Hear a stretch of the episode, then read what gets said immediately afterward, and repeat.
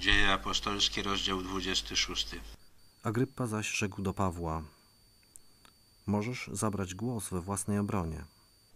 Wtedy Paweł, wyciągnąwszy rękę, począł się bronić. Uważam się za szczęśliwego, królu Agryppo, że mogę się dziś wobec ciebie bronić przed tym wszystkim, o co mnie oskarżają Żydzi.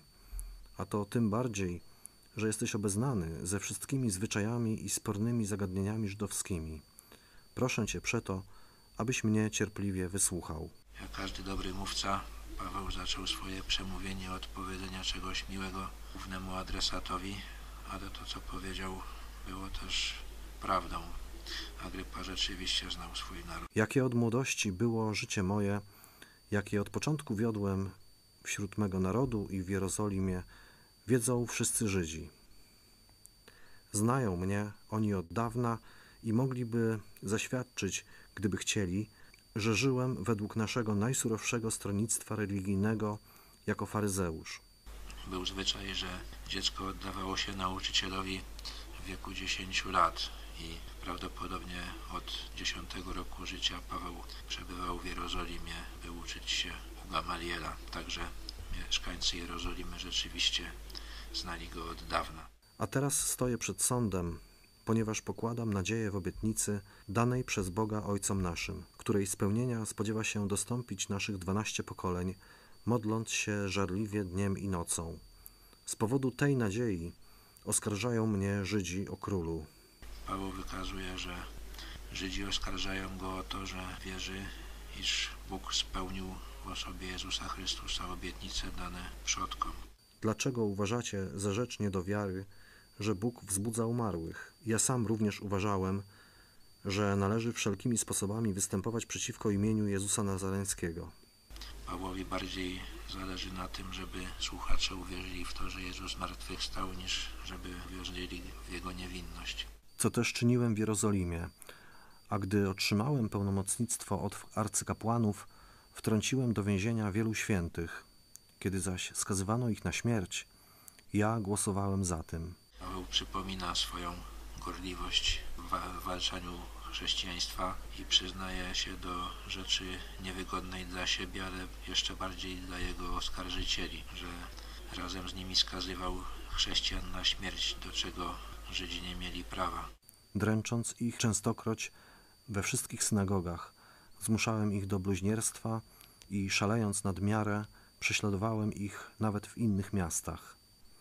W tych okolicznościach, jadąc do Damaszku z pełnomocnictwem i poleceniem arcykapłanów, ujrzałem o królu w południe w czasie drogi światłość z nieba, jaśniejszą nad blask słoneczny, która olśniła mnie i tych, którzy jechali ze mną.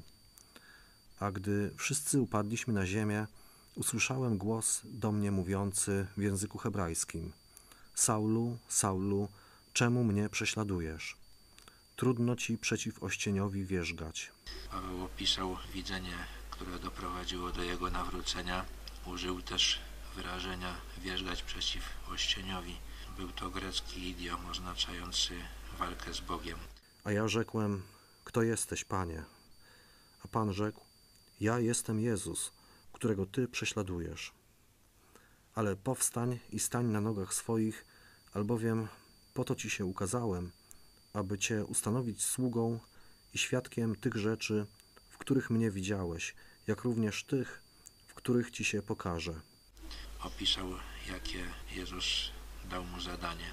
Wybawię cię od ludu tego i od pogan, do których cię posyłam, aby otworzyć ich oczy, odwrócić od ciemności do światłości i od władzy szatana do Boga, aby dostąpili odpuszczenia grzechów i przez wiarę we mnie współudziału z uświęconymi. O- Opisał też, jaką obietnicę dał mu Jezus, że będzie go strzegł przed nienawiścią Żydów i pogan, aby mógł wykonać swoje zadanie doprowadzenia ich do wiary. Dlatego też królu Agryppo nie byłem nieposłuszny temu widzeniu niebieskiemu, lecz głosiłem najpierw tym, którzy są w Damaszku, potem w Jerozolimie i po całej krainie judzkiej i poganom, aby się upamiętali i nawrócili do Boga i spełniali uczynki godne upamiętania. Z tego to powodu pochwycili mnie Żydzi w świątyni i usiłowali zabić. Paweł mógł być nieposłuszny temu nakazowi Jezusa. No, powodem tego było to, że Żydzi coraz bardziej nienawidzili pogan i każdy, kto mówił, że poganie są również wybrani przez Boga do zbawienia, musiał wzbudzić ich nienawiść. Ponieważ jednak opieka Boża czuwała nade mną, aż do dnia dzisiejszego ostałem się, dając świadectwo małym i wielkim, nie mówiąc nic ponad to, co powiedzieli prorocy i Mojżesz, że się stanie. To jest, że Chrystus musi cierpieć, że On jako pierwszy, który powstał z martwych, będzie zwiastował światłość ludowi i poganom. A gdy on to mówił ku swojej obronie, zawołał Festus donośnym głosem: Szalejesz, Pawle, wielka uczoność przywodzi cię do szaleństwa. Paweł koncentrował się w swojej mowie na Jezusie, a nie na swojej obronie, co Festus uznał za objaw szaleństwa. A Paweł rzecze: Nie szaleję, najdostojniejszy Festusie, lecz wypowiadam słowa prawdy i rozsądku.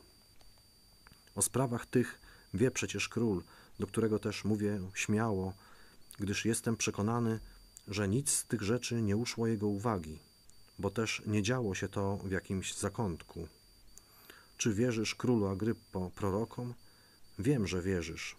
Paweł mocno stwierdził, że dowody posłannictwa Jezusa są powszechnie znane, że to, co Jezus dokonywał, nie działo się w jakimś zakątku, lecz na widoku i wszyscy wiedzą, że rzeczywiście dokonywał cudów. A na to Agryppa do Pawła. Niedługo, a przekonasz mnie, bym został chrześcijaninem. A Paweł na to. Dziękowałbym Bogu, gdyby niedługo czy długo nie tylko ty, ale i wszyscy, którzy mnie dziś słuchają, stali się takimi, jakim ja jestem, pominąwszy te więzy. Agrypa zdaje się nie żartował.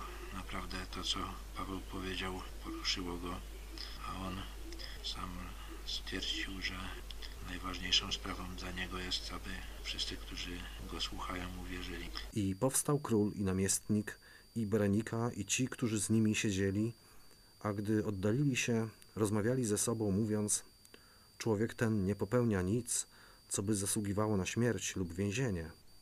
Agryppa zaś rzekł do Festusa: Człowiek ten mógłby być zwolniony, gdyby się nie odwołał do cesarza. Wszyscy słuchający stwierdzili, że Paweł jest niewinny. Na temat Jezusa nie wypowiadali się.